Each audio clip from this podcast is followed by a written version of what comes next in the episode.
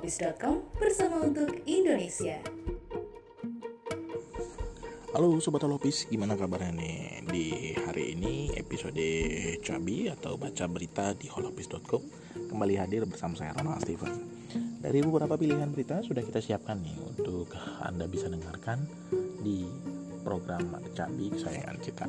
Langsung ke berita pertama yakini warga negara Indonesia sudah bisa pergi ke Singapura tanpa karantina. Wow, gimana nih maksud? Kita lanjut aja ya.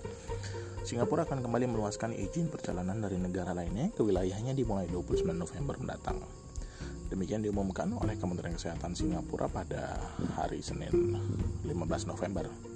Negara-negara yang akan mulai diizinkan oleh Singapura adalah Indonesia dan India. Sementara tanggal 6 disusul dengan Qatar, Saudi Arabia, dan juga Uni Emirat Arab. Menteri Transportasi Singapura Iswaran mengatakan negaranya akan membuka jalur vaccinated travel lain terhadap Indonesia. Indonesia saat ini sudah mengizinkan pelancong dari 19 negara dan kami berharap Indonesia akan kembali membuka perbatasannya untuk pengunjung dari Singapura. Wow, ini tanda-tanda kita sudah harus siap libur nih ya ke Singapura. Lanjut kita ke berita berikutnya nih. Jenderal uh, Andika Perkasa akan segera dilantik menjadi Panglima TNI.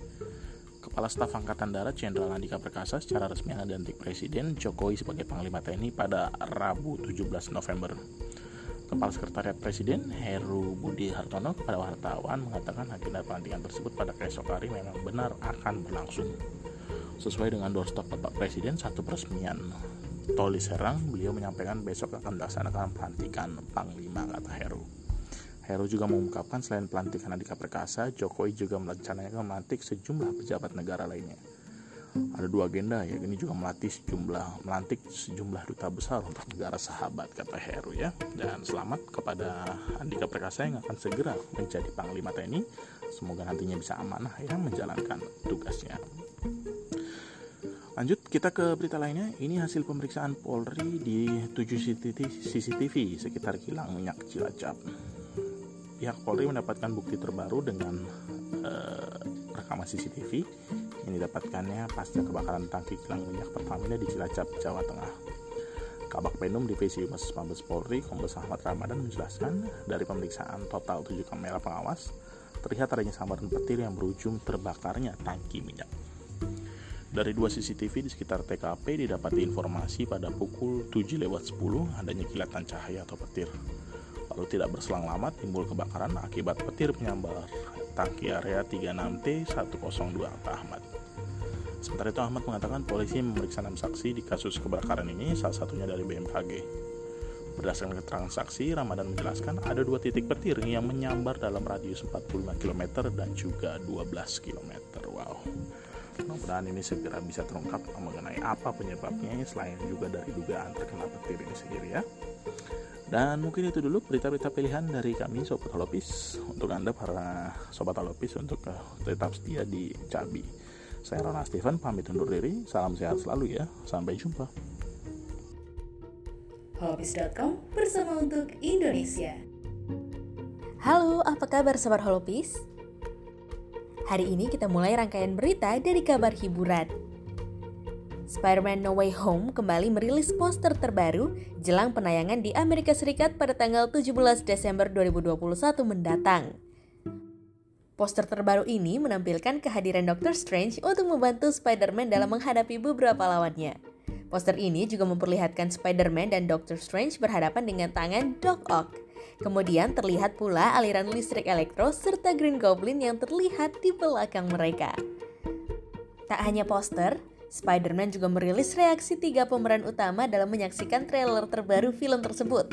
Dalam video berdurasi 36 detik itu, Tom Holland, Zendaya, dan Jacob Batalon terlihat begitu bersemangat menyaksikan trailer film Spider-Man No Way Home. Kita lanjut ke kabar berikutnya. Kali ini datang dari merek sepatu ternama Adidas. Setelah menyebutkan wayang kulit berasal dari Malaysia, Adidas langsung merubah postingannya di Instagram setelah mendapat serangan daripada netizen. Akun Instagram resmi dari Filipina langsung menuliskan Indonesia dalam captionnya. Di situ, Adidas Filipina menjelaskan bahwa wayang kulit adalah bagian penting dalam warisan budaya Malaysia. Namun mereka seharusnya menyoroti bahwa wayang kulit berasal dari Indonesia. Mereka meminta maaf karena ketidaksengajaan yang sudah terjadi dan telah mengubah unggahan mereka di Instagram tersebut. Sebelumnya, Adidas merilis produk koleksi baru yang bertema wayang kulit. Mereka menyebutnya berasal dari Malaysia dan menjadi kontroversi di kalangan warganet. Sekarang kita kembali ke berita nasional. Presiden Joko Widodo menerima kunjungan kenegaraan dari Menteri Luar Negeri Selandia Baru Nanaya Mahuta di Istana Merdeka Jakarta. Dalam pertemuan tersebut, Jokowi memamerkan beberapa hal termasuk mengenai progres pemerintah pusat yang sedang menggencarkan pembangunan Papua. Jokowi pun tak lupa untuk menyampaikan terima kasih atas dukungan Selandia Baru terhadap integritas teritorial Indonesia, di mana penghormatan hak asasi manusia selalu menjadi perhatiannya termasuk di Papua. Sejumlah pembangunan infrastruktur yang dipamerkan Jokowi antara lain Jalan Trans Papua sepanjang 3.422 km, Jalan Perbatasan Papua sepanjang 1.098 km, dan Jembatan Youteva sepanjang 1,3 km. Jokowi kemudian menyampaikan cindera mata berupa tas noken yang baru saja dibelinya dari kunjungan terakhir di Papua. Masih dalam berita nasional, kali ini datang dari Menteri Kesehatan Budi Gunadi Sadikin. Ia memastikan bahwa saat ini stok vaksin COVID-19 masih mencukupi untuk memenuhi kebutuhan program vaksinasi nasional. Budi menyampaikan setidaknya sudah ada 276 juta dosis yang telah didistribusikan ke seluruh daerah di Indonesia untuk memvaksinasi masyarakat. Berdasarkan data dari Kementerian Kesehatan, per tanggal 15 November pukul 6 sore waktu Indonesia Barat, jumlah penduduk warga Indonesia yang sudah divaksinasi telah mencapai 130,95 juta penduduk, atau sekitar 62,88 persen dari 208,27 juta sasaran. Menkes menambahkan pencapaian vaksinasi di Indonesia telah melampaui target dari Badan Kesehatan Dunia atau WHO yang menargetkan sebesar 40% populasi di setiap negara sudah memperoleh vaksinasi dosis lengkap di akhir tahun ini. Itu dulu rangkuman berita dari saya. Salam sehat semua untuk Sobat Holopis. Holopis.com bersama untuk Indonesia.